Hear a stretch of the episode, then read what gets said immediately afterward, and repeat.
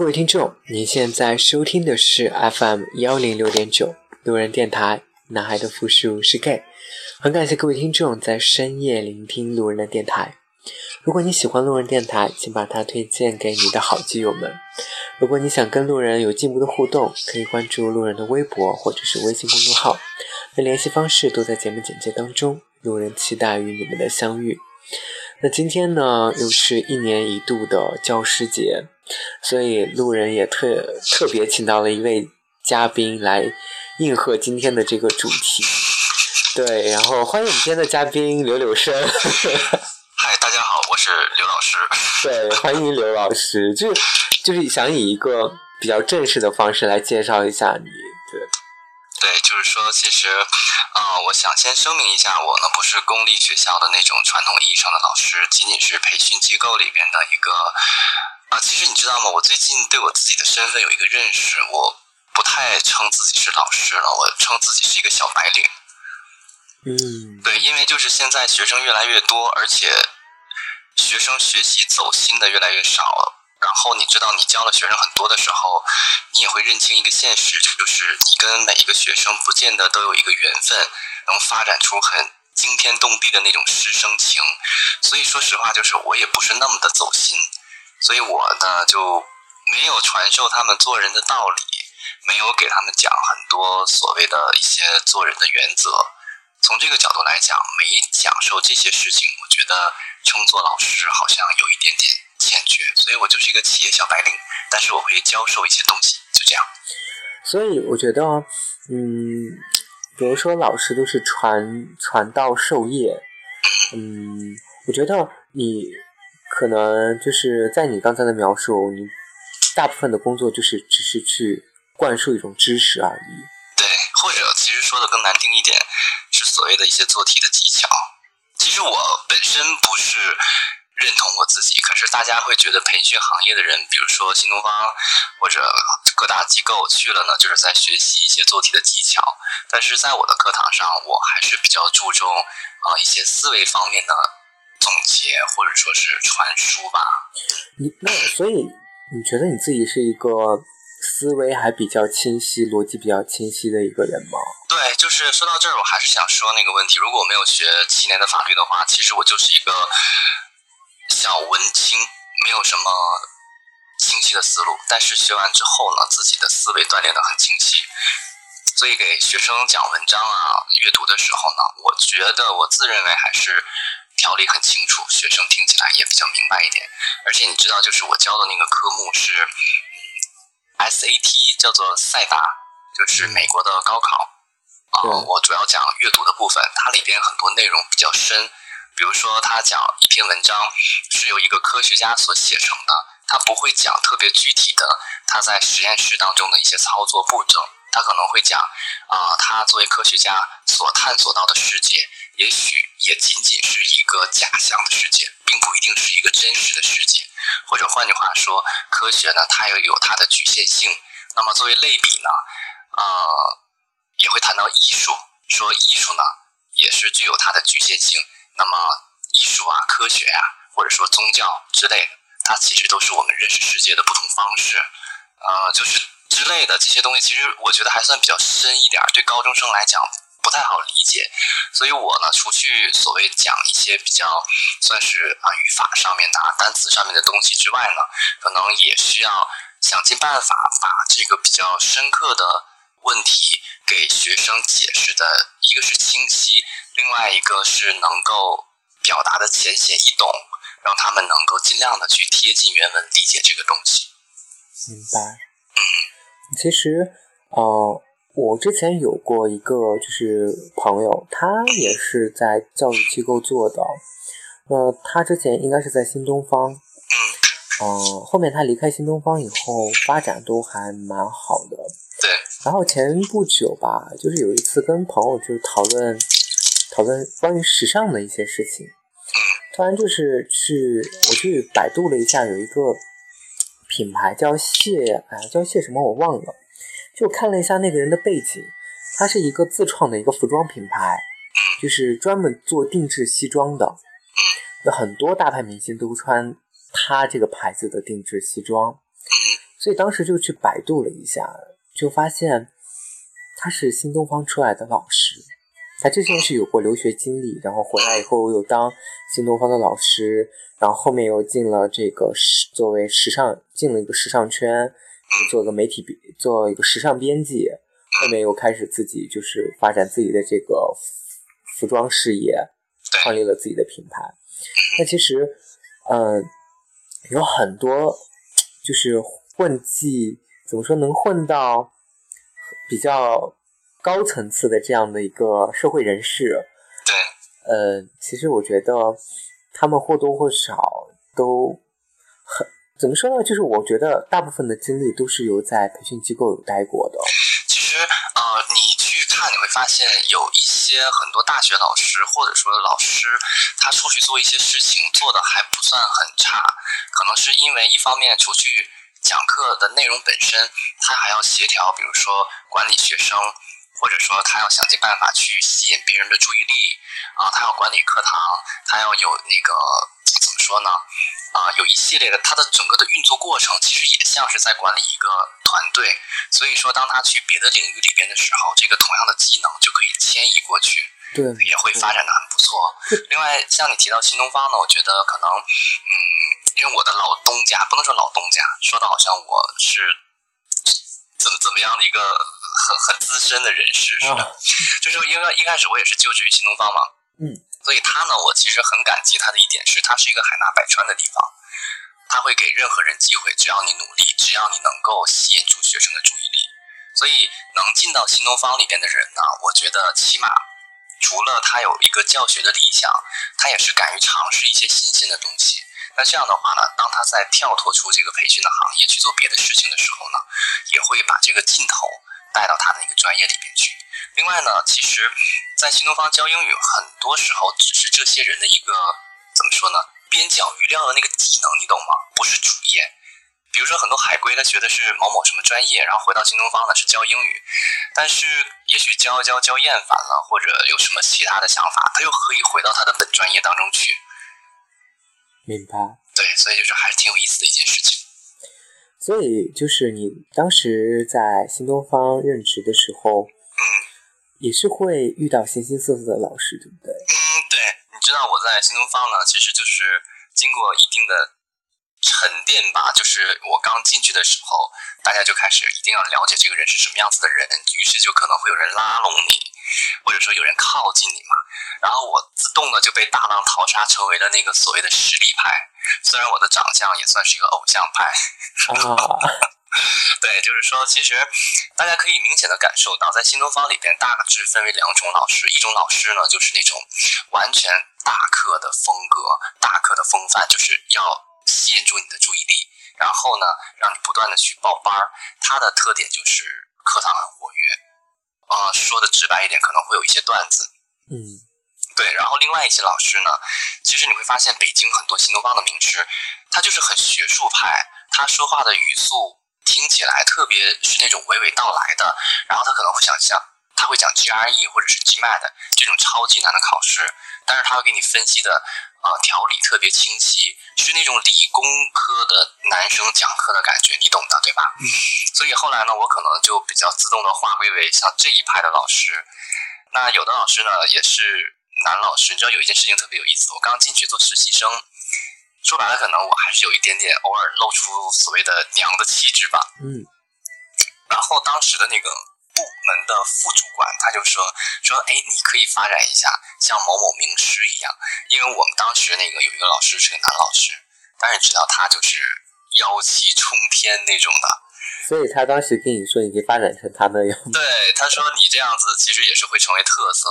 你知道，有的时候在新东方，这也是我现在不太喜欢新东方的一个原因，他有点太崇尚个人，怎么说呢？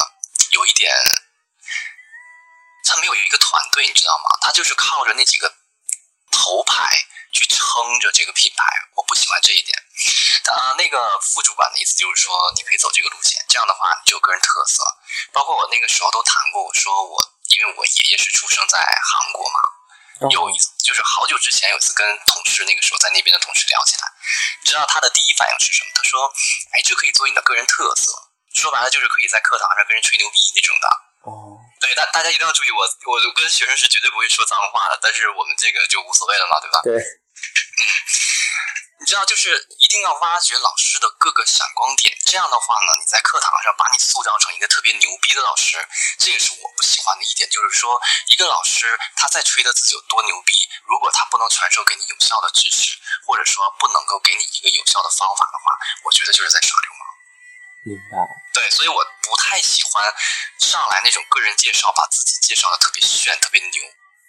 我反而觉得可能比较低调的，就直接步入正题比较好。你知道，真的有那种老师上来前十分钟一直就在说自己的那些东西，可能他也有苦衷，因为其实，呃。主管会要求他，你必须要有一个比较鲜明的自我介绍的方式。但是按照我这种性格，我可能上去直接就说：“大家好，我叫什么什么，然后主讲的是什么课，我们来进入正题。”就可能是这个样子的。所以你现在讲课的风格有还是这样吗？啊，我对，基本上是我上课呢，我基本上如果是大课，我会直接跟学生说，呃。几点？然后首先，如果是下午的课，中午一定要午睡。另外呢，我的课堂没有不必要的段子。另外呢，我讲课，呃，这是算缺点，算是优点。我可能会讲的比较抽象一点，我不太喜欢举例子，因为我觉得思维性的、思路性的东西，如果一旦举了一个例子的话，会打断。我会先讲啊，这个东西是什么，学生可能会听得云里雾里，有一点点，然后我再去举例子，我说啊，那么具体应该怎么做？所以说。还是学术类的吧。所谓的学术类，就是讲课不能说干巴巴，就是会直接只讲我课堂的内容，我不太会讲别的内容。哦，我懂。对，因为我特别担心啊，学生会投诉嘛。你知道有之前我兼职这个地方，有老师被学生换掉的情况，就是说，嗯，他觉得那个老师上课经常聊天，这样很不好。而且我在网上也看过一些。反馈的情况是，基本上很多受到投诉的老师，他们都是在课堂上会讲很多很多的闲话。我懂，就是，就老师很爱聊天，很爱就是扯一些跟教学 不是很相关的东西。对，那我这这期我是主角是吗？是的。啊，那我就直接多说一点东西吧，给大家一点干货。呃，如果大家要去报班的话呢，啊，我先说一下在线下的实体班，大家怎么去选老师？因为我主讲阅读，所以我觉得我能更多的给阅读的建议，就是我曾经给别人也是做过这个建议。首先，你报的时候呢，不要太在意是不是什么总监去讲课，因为一旦是某个总监，你知道这个总监他更多的时候已经开始是负责管理的工作，说白了，他的教学已经扔了很多了。嗯，所以第一个不要看他的总监教学，大家去选一个教课呃教学时间很长，但是又不是管理岗位的这个老师。还有第三点就是说，不要是词汇的老师出身，大家懂我的意思吗？教词汇的老师，比如说新东方啊，我这样说不好，因为我知道那个老师他在荔枝电台上面也有他的电台。是吗？对，就是我想说，不是说教词汇的老师不好，是因为教词汇的老师他的思维、他的课堂构成是一个一个的单词，说白了是很碎片化的。而教授某一个课程，比如说阅读，它可能需要一个连续的思路，或者是整个一大套的思维过程。那么不是说思呃词汇的老师教不好，而是说我比较担心，当他以词汇站住脚了之后。他再去背别的课，他往往会带有他的光环去讲这门课，会让你误以为他讲的很好，其实可能不见得有那些准备很充分的阅读老师，或者是听力老师，或者是巴拉巴拉之类的。所以你的意思是，他会做一个错误的导向。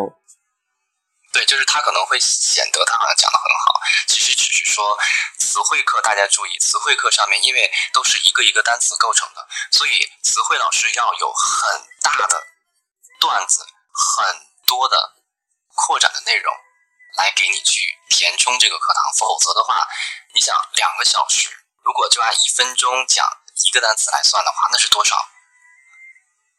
一百二十个单词？哎，不对，不对一分，钟讲不了两个，一分钟呃一分钟讲不了一个，会讲很多个，这样的话课堂容量会很大，大家会觉得很枯燥。所以说，这三点结合在一起呢，就是第一个，尽量不要说是什么部门主管去讲课，除非他是教学主管。第二个呢，就是说，呃，不要是词汇老师出身。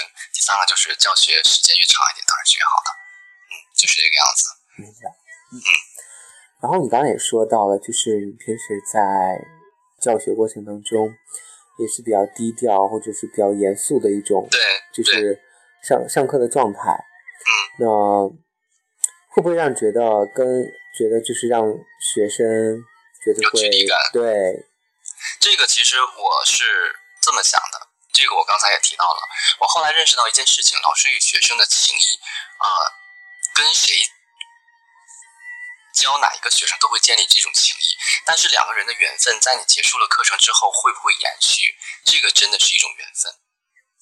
那我现在呢，可能有的学生会觉得我比较高冷一点，但是我就直接会保证我的课堂是对你负责的。但是之后，说实话，我没有那么多的精力想去跟他们牵扯。包括我知道有的老师啊，就是我兼职的地方，那个老师算是新的老师吧，在我看来会有一点点讨好学生的嫌疑。比如说，学生顺嘴说：“哎，我喜欢看什么剧。”然后那个老师，你知道，他就会把那个盘全部下载好那个剧集，就送就是给那个学生让他去考。就是我在上课的时候，那个学生跟我说的。为什么会引出这个话题？是因为他当时他莫名的问我，他说：“老师，你会不会记得你教过的每一个学生？”我说：“我当然会记得。”因为他会觉得我好像对谁都很高冷，都很装逼。可能讲了之后，很多学生都不在我的眼眼睛当中会留下一个痕迹吧？其实不是，不是就是你真我的你真的能够记住每一位学生吗？说实话，名字我可能不见得能记住。这个算是记住吗？不算吧。就是说，这是不是就已经算记不住了对呀，你让人啊？那那没办法，对，sorry 啊。嗯，呃，可是我就是觉得，说实话，我出来就是个工作，而且我本人也不是那么喜欢交际吧。这个，嗯，就是这么个情况。但是，一旦是建立起了感情的话，真的就是会非常非常深厚，甚至有的时候已经可以等同于我，甚至超过我最好的那种朋友的那个，就是这种交流。所以是有这样的学生存在的，对不对？到现在为止，我其实特别怎么说刻骨铭心的一段师生感情，这个不要理解成师生恋，好不好？对，哦，我相信以你的魅力，确实有会有学生跟你表白的。没有没有，年龄差那么多，而且他们的家庭条件都那么好，他们干嘛跟我扯呀，对吧？就是我的意思是，真的是有一个已经最后成为特别好的朋友的，就是我的第一个学生。我那时候在新东方还做助教的时候的第一个学生，你知道，就是他当时做了很多事情，都让我很感动。但是后来他也跟我说，为什么呢？是因为我当时做了很多事情，也让他很感动。所以我们两个当时呢，因为当时我是刚跟那个长春的那个人分手，嗯，对，所以当时我就是一个马上要死了的那种状态，而他当时呢是那种，就是也是跟家里他的父母对他非常不好，他也是那种非常沮丧，然后又很逆反，是一个女孩儿，所以她当时也是属于人生的低谷。我们两个就是在那个时刻一相遇，就有一种惺惺相惜的感觉。明白。嗯，你像我过生日的时候呢，可能基本上没有人问候，都已经忘了，大家都忙嘛。但是他会在美国，就是首先问候不用说了啊，他会在美国给我邮。你看我现在我的眼前有有一瓶香水儿，然后还有一大摞子的面膜。我也想不明白为什么他从美国给我邮了这么多面膜。你知道在美国买面膜很贵的他是在香港订的，哦。然后邮到了美国，结果他又神经兮兮的给我邮过来，就是这种事情呢，可能大家会觉得啊，这是一些物质上的来往，其实不是。你像我看一下微信，今天他还给我发了一个微信，我还很感动，因为是教师节嘛，就问候了一下。你知道我们俩就有点像是那种灵魂伴侣的感觉了，已经是。这么说，大家不要觉得很很恶心之类的，好不好？就是因为是这样，我有一个原则，有个信条，就是说，跟我是学生期间还在我手下学习的，我不会跟你有任何的学习之外的交流，其他的交流，就是说我可能会鼓励你，我会尽量的去帮助你，阻碍就是解决阻碍你学习的一些问题。但是我不会跟你有额外的交流。可是，一旦如果你走了，不在我这里了，那么之后如果我们发展的很好，那就会成为特别好的朋友。所以我跟他呢，都是在他已经走了之后，最后成为好朋友啊。我看啊，他怎么说的？啊，他说你不要变呀。你知道他是一个神经兮兮的人。也许你一辈子都这样，但是不要变，因为我真的很欣赏你。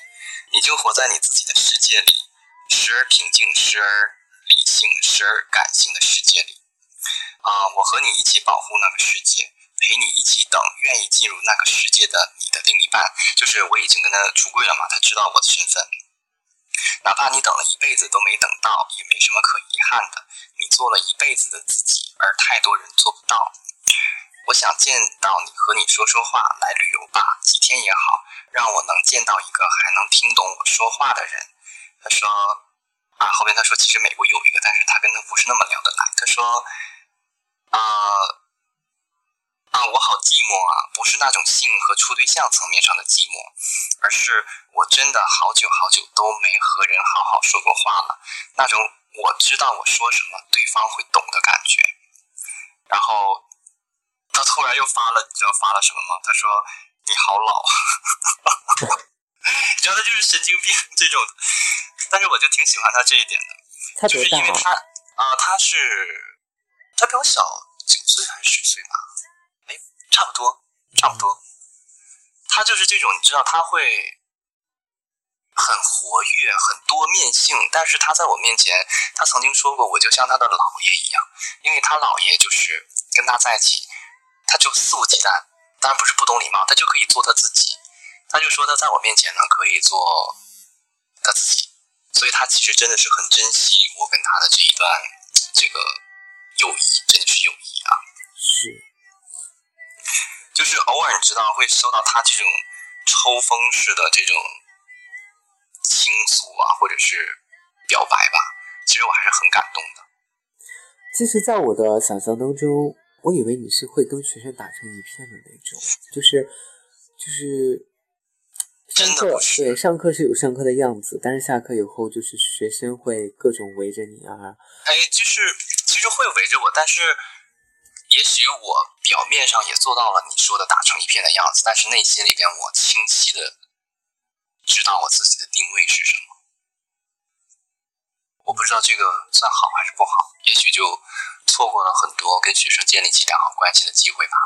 其实一样的道理，其实我觉得。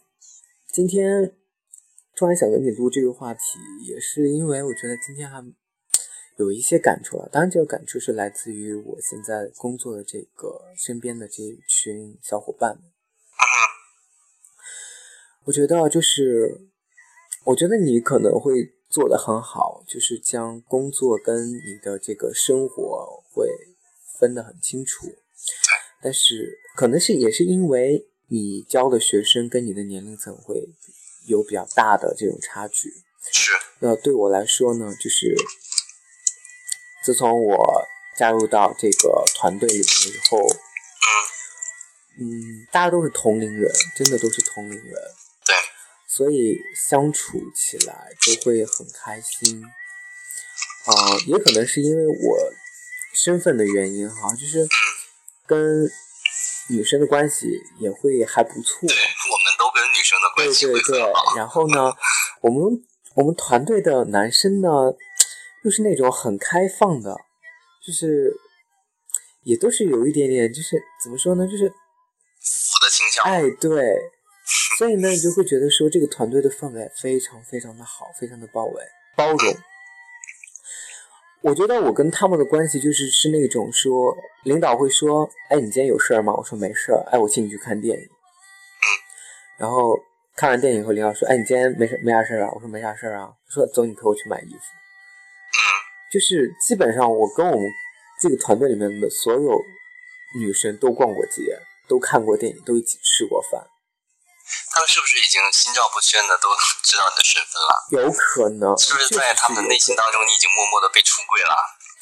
确实是有，就是有一次，有一次他们去聚餐，刚好我不在，就后面我也听说他们就是有各种八卦我，对，但其实我觉得 OK 啦，这个觉得没有什么特别让我觉得嗯不舒服的地方。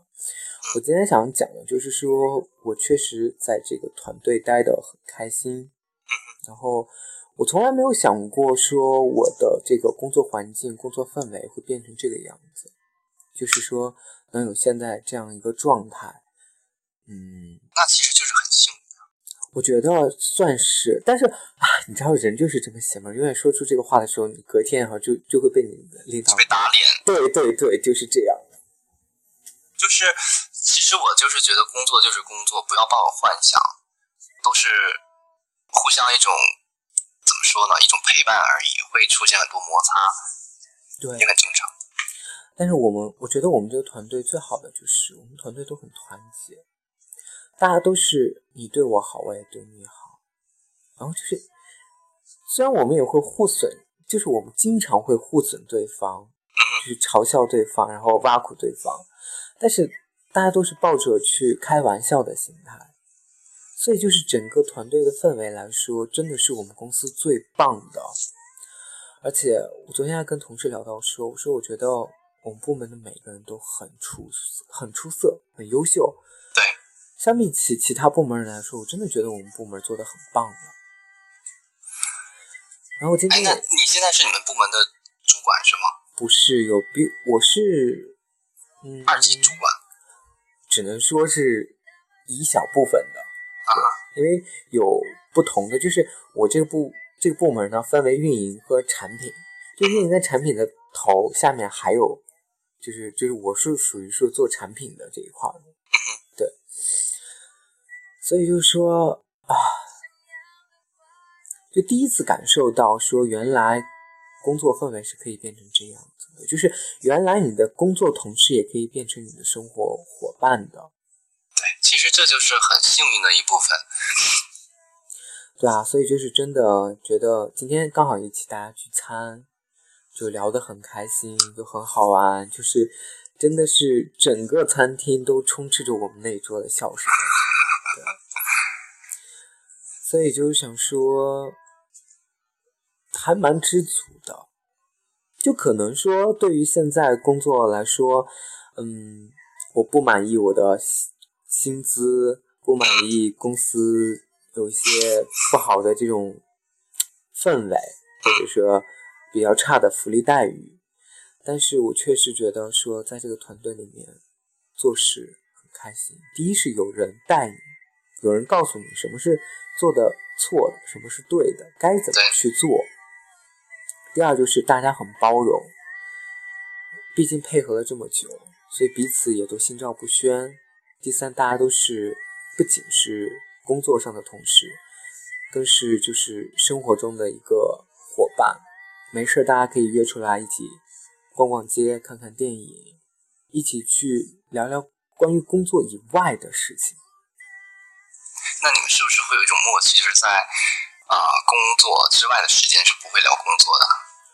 嗯，大部分情况都不会。嗯，对。你知道我跟另外一个老师现在在一起，就是会说学生坏话。其实都会。就是是因为那个学生实在太难搞了。你知道那个学生后来说什么吗？他说：“说我觉得我最近心情不太好，我最近心态特别不好，我需要停课，我要调整一下，我要想一想这个课应该怎么上，然后再上课。”当时我们就震惊了，你知道吗？我们说，那你就是想当教学主管呢？哪天你给我们开个会吧？就是可能还是难免在一起会聊一些工作的内容。然后你知道老师怎么样？就只能聊学生八卦呗。学生在一起干嘛？就八卦我呗。你知道那个学生都会去我们那个就是我兼职那个地方的分校校长那个位置去问，说，哎，那谁那个。说谁谁谁老师他那个结婚了吗之类的？因为你如果看我照片，你知道我戴了个戒指嘛？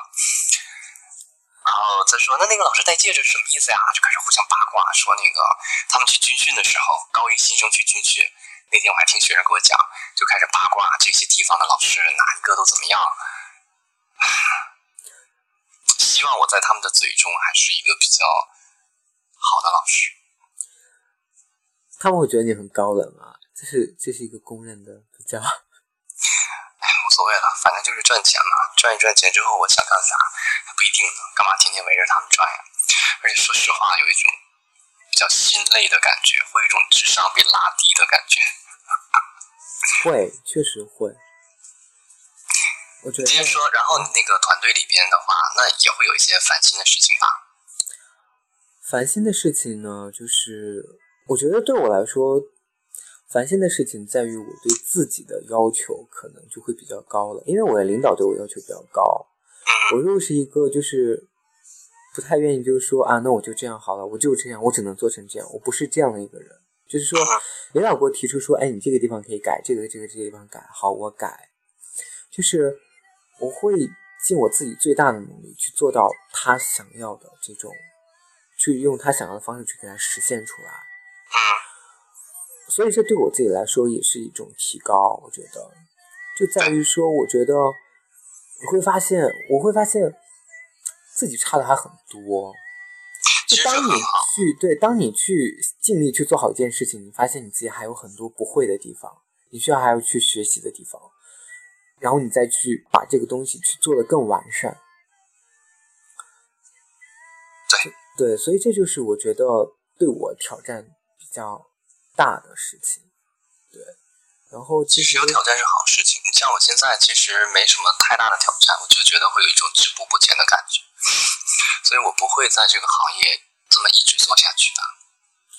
那我问你哦，就是如果有一个工作机会让你去到北京，然后不一定说发展会很好，你并没有办法去预知到底这个他给你的这个。Position 能够是怎么样的一个发展？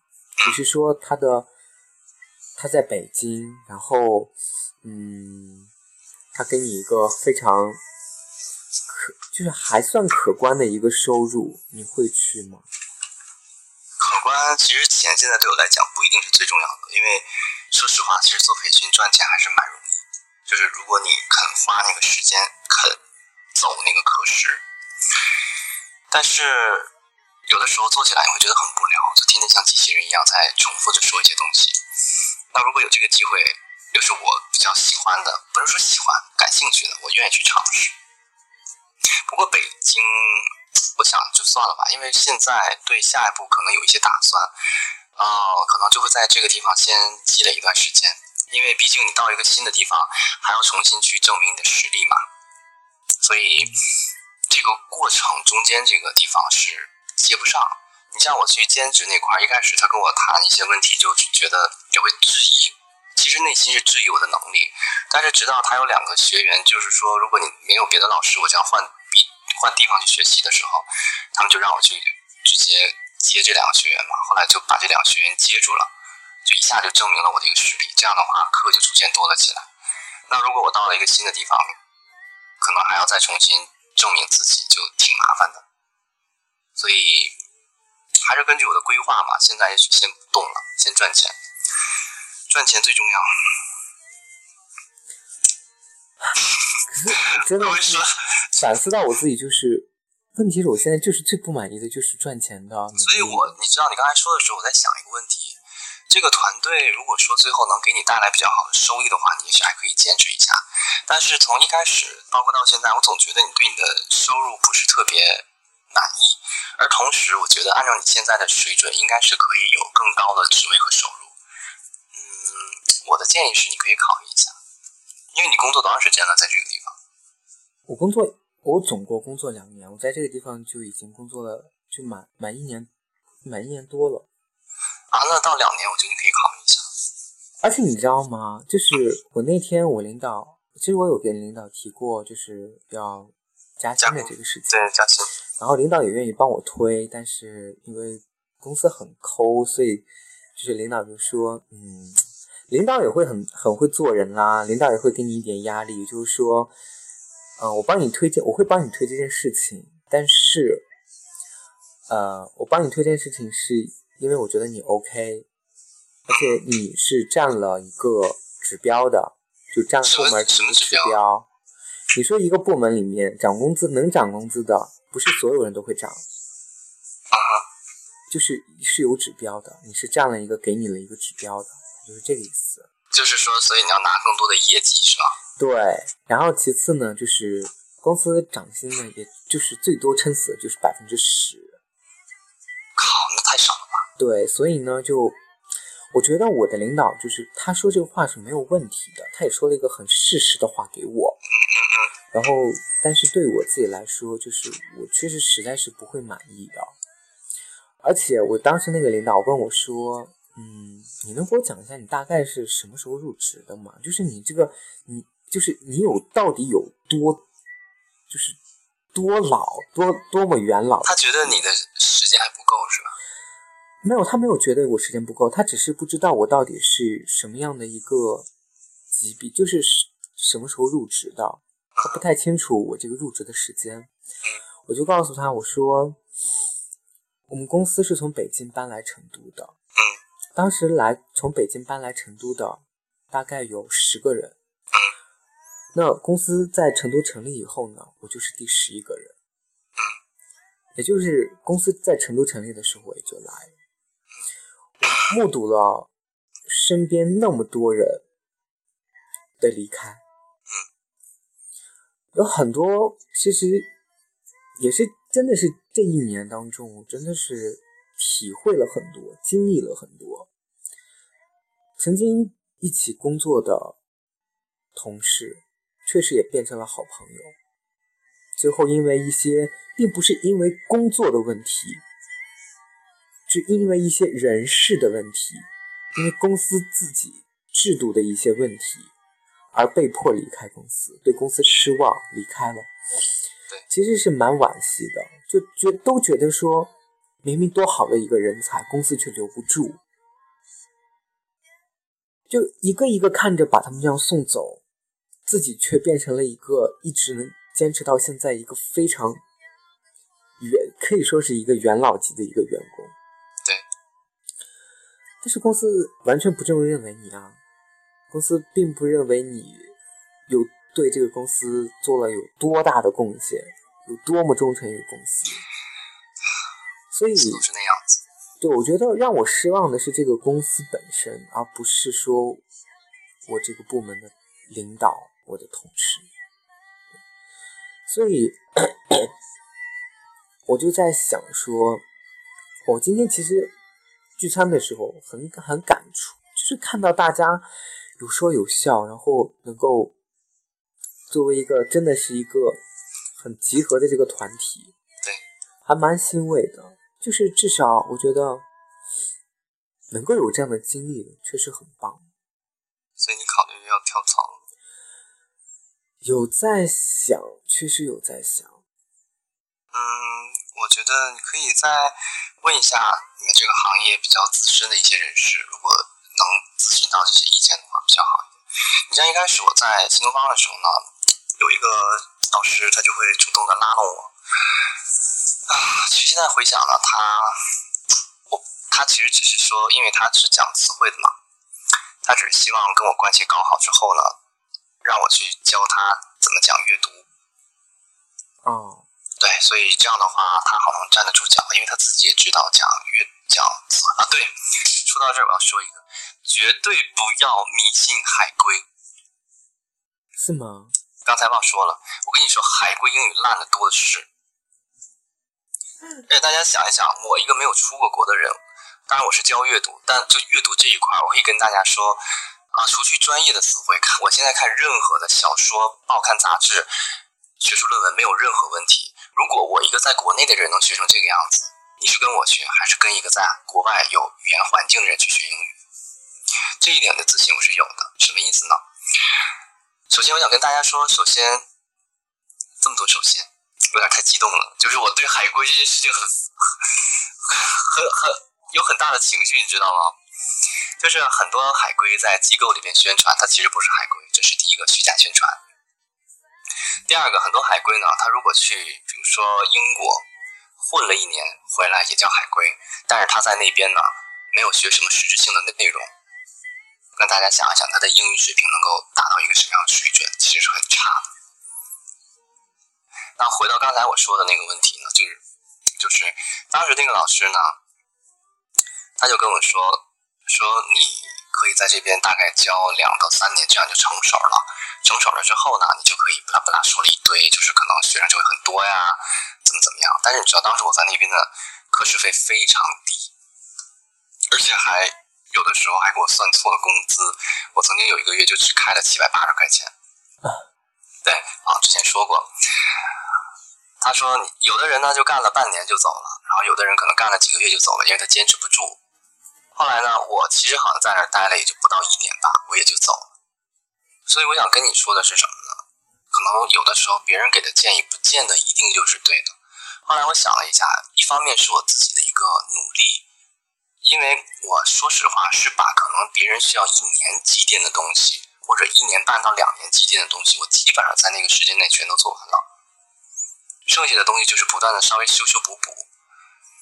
那如果是我有这样一个效率的话，也许我就没有必要再耗在那一个地方。再加上当时那个公司的业绩本来就不是很好，而且那个地方的经济也不是很好，会影响整个的那个怎么说呢？那个销售。那我觉得你也不见得一定就要在这个地方怎么怎么样，还是个人的发展最重要。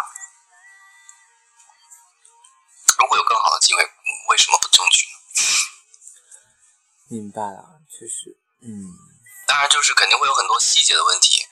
你需要去考虑，我不会站在你的角度上那么仔细的去考虑，只是我想说，我现在如果还在那个地方的话，我也就依然是每天去考考单词，然后去满足领导的那个 whim，w h i m，就是突发奇想，不一定指不定今天又想干嘛，然后就派你去做很低级的事情，然后明天又干嘛，然后就派你又去跑腿儿，就这种事情，同时呢，有可能课时费还是那么低。又不自由，节假日没有完全的休息，而且我回想了一下，当时那个人力，我第一次去报道的时候，就是去交一些材料，那个人力那个嘴脸，我现在想起来，我依然很恶心。那个女老师，那个女的人力所谓的主管，她说啊，你就是谁谁谁啊，当时挂靠在那个你们部门领导下边做兼职啊，做实习，就是需要往你那个账户里面打钱，因为他们都有记录嘛。后来我就问了一下，我说那我们的那个休息啊，什么作息是怎么安排的？教练老师那个人当时特别装逼的在那说，他说啊，我们这儿没有节假日，年底没有那个奖金，什么什么就哎就在那说了很多，说的像他们公司多牛逼，我就是我非得求着进去似的。所以那一个地方我就已经印象很不好了。直到后来呢，所谓的领导又做了一些事情，我也听说了一些事情，也是让我对那个地方很心寒。逐渐呢，我就不太想在那个地方待了。我觉得没有必要去在那个地方被他剥削。哎呀，为什么说到了自己的血泪史？其实不算血泪史了，还好。就是各行各业都有，确实有自己不容易的地方。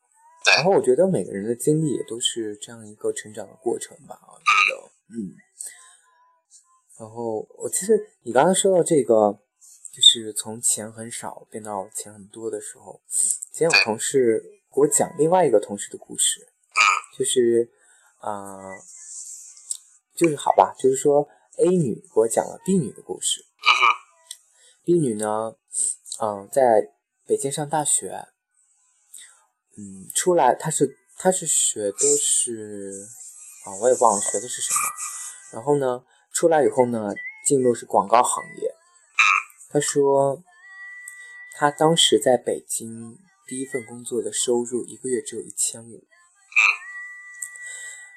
嗯，这就干了一年，然后工资涨到了三千还是四千，然后他就一直就继续做，继续做，可能做到三年的时候，他还是这个工资。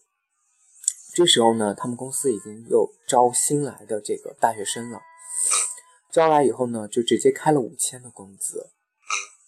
就给新大学生开五千，对，然后呢，他就他就挺不满意的，对，他就给领导。那那个大学生会比他的资历要丰富，还是说？当然没有了。你想，一个一个工作三年的人，怎么也比一个大学生强吧？刚出刚出。我的意思是，所谓的海归还是什么特殊人才之类的？哦，那倒没有。嗯。所以呢，他当时就是干到，就是好像给他涨到了八千。嗯。他就接着干，就干到第五年的时候，他可能就跳槽了。嗯。跳槽以后呢，接着是拿这个工资。对。他说有一段时间，他那时候就结婚了。他去年结的婚，他去年就是因为买房子了，买在成都了。她跟她老公都在上，都都在北京。然后她房子买在成都是吧？对，因为她老公要过来，她老公要过来成都工作，所以她买房就买到成都了。然后她那时候呢，就是她跟她老公都是那种在工作之前都是月光的。嗯，就基本上没有什么积蓄。对他那个，他在北京如果工作三年还是四五千的话，他根本存不下什么钱。对，所以他基本上就是说，嗯，他就是在前年的时候，还在就还没来北京之前的那一年，嗯，他就拼了命的工作，努力工作，就是为了赚钱，就是为了涨工资。他最后涨了一万，好像是。嗯，一万也不多。对，其实一万在北京来说也不多。对，而且他那个我不懂，他那个是不是按 case 那么去算钱？嗯，这个是一个缺点，就是说，其实说白了，我的工作的一个在就是价钱方面的一个优点是什么呢？如果你还算有点实力，你走课时费的话，你没有上限。就是这个上限是你自己定的。对，就是说我以我身体的承受能力，可能说决定了我的上限。但是像可能大部分工作，你一个月，你像我朋友还挺羡慕我的，因为他每天都会工作，他可能在部队，他每天都工作，然后每天没有什么加班不加班，基本上醒了就是工作。然后他一个月下来就是一个固定的工资额，这是一个比较令人烦恼的地方。所以也是你说我加班，我没有加班，我上课就赚课时费，这一点倒是我比较。所以我觉得这次就是，你接着说，然后他涨到一万呢？但是他那时候天天加班啊，就加班到一点多钟。对啊，其实很辛苦。对，所以她老公就是，其实她老公很能赚钱，就她老公也很能花钱。那她老公不为这一家想一想？不是，就是她跟她老公就是属于那种消费至上的这种。好吧。就她老公其实很爱她，很爱她，所以她老公当时很心疼她。对就让她毅然决然辞职，所以她有一段时间就是从北京辞完职就再来成都，基本上都属于没有工作。那就是家庭主妇呗。对，就是想让她就去，就是去调节一下自己。然后呢，今天吃完饭以后，因为我跟他住一个小区，他也是租在这里的，然后我也是租在这里。回来的路上，我就问他，我说，因为前段时间就是她老公就是工作也出了一些变故，嗯，就问他说，嗯，那让他回去工作。对他其实现在已经回来工作了嘛，嗯，就是不然也不会成为同事了。啊，对，啊对。然后我就说你老公现在状况怎么样？她说，嗯，她老公就是现在已经快是无业游民了。啊？怎么会？因为就是这样子。嗯，是因为投资策略的一些，她她老公之前是做投资的，就是在投资部去拉投资的，拉融资，对。然后因为一些比较错误的，当然不是她的问题，不是她老公的问题，是她老公就是 CEO 的问题，啊，导致于最后就是公司就把钱烧完了。明白了。对。所以公司可能要黄了，是吧？对。呃，所以他就说，其实，但是他平时很乐观，就是跟大家就是嘻嘻哈哈，有说有笑的。他就说，其实今天还蛮开心的，就是很久没有跟大家就是聊的这么开心。说说其实也挺心酸的，就是她老公现在也没有工作，然后就是她靠自己，当然她现在的工资比她在北京的要还要少。嗯所以她就是靠她的工资，然后去养活一家人。他们一家，她有什么车贷，还有房贷啊，那好辛苦啊。对啊，就是所以大家不要轻易的结婚啊。跑题了是吗？但但是但是她老公很爱她，又很爱她老公也不错啊。爱能当饭吃。是啦，但是我确实蛮相信她老公能力的，就是她老公肯定会，就是暂时的。对，如果两个人能度过这一段，应该会很好，对吧？就是，所以我想啊，具体想表达什么呢？我已经忘掉了。但是确实觉得听到这些呢，我觉得每个人都有自己的故事，每个人都不是一帆风顺的。对，每个人就是，其实现在大家应该去分析一下这个。目前的这个就业形势，哈，可以给大学生去做一个提醒吧。就是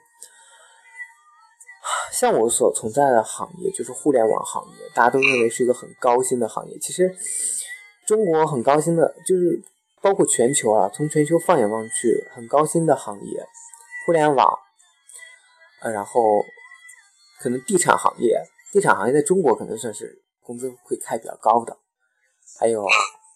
四大，嗯，然后其实还好，我觉得他们的工作强度跟他们的薪资，哇，完全是算下来其实没有嘛，就没有多少。就像，就，哎呀，那你接着说吧，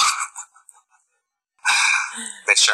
哦，我知道你要说到 X 了，我知道你要说到 X，但你 X 不属于这类，你 X 是属于投资咨询的这种。没有，就是我的意思是，按他的工作强度和他的薪水来讲，其实也是不差不多，差不多的，很很累，啊。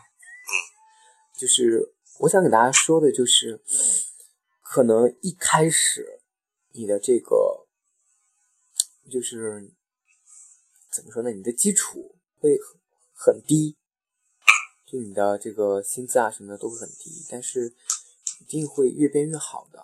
你又开始要放鸡汤了是吗？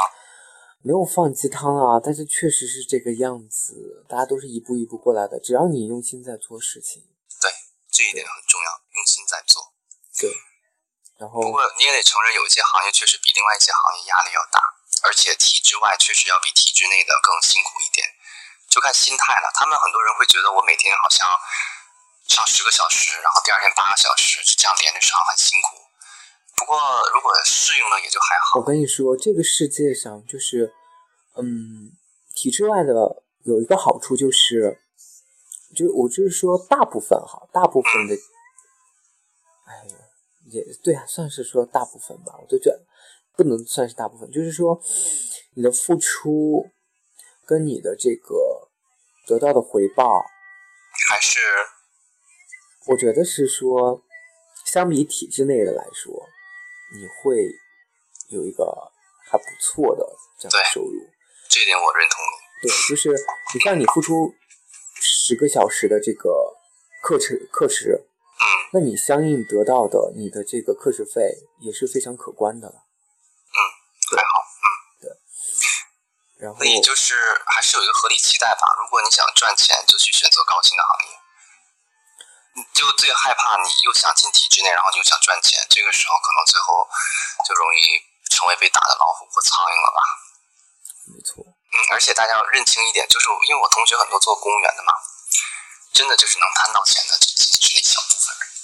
唉，确实是。对，如果你追求稳定，你可以进去，但是不要说我追求那个灰色收入，真的轮不到你。除非说你家里有有有这个背景，然后可能会很快的提升到那个职位上面去啊，你可能会有一些，我这样说好不好？我有同学就是可以会大概有那么几千块钱。但是现在也查的很严，不太敢了。嗯，对，但这其实比较起来，可能得不偿失。对，你知道我最大的一个感触是什么？就是我每次回家的时候，父我父母很爱问我拿多少钱。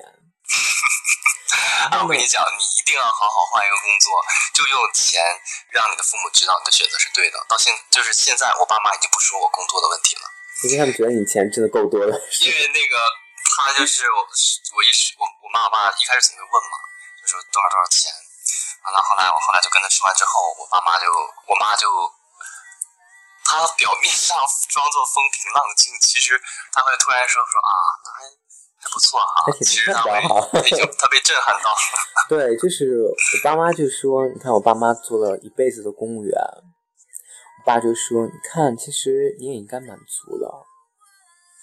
我干了一辈子，我拿到的工资，可能还不如你现在拿到的，还不如你现在大学毕业拿到的。对对对，可是你要告诉他们，时代不一样了，对，而且现在人民币都贬值，就不是说贬值，我不太懂，就钱已经这么不值钱了。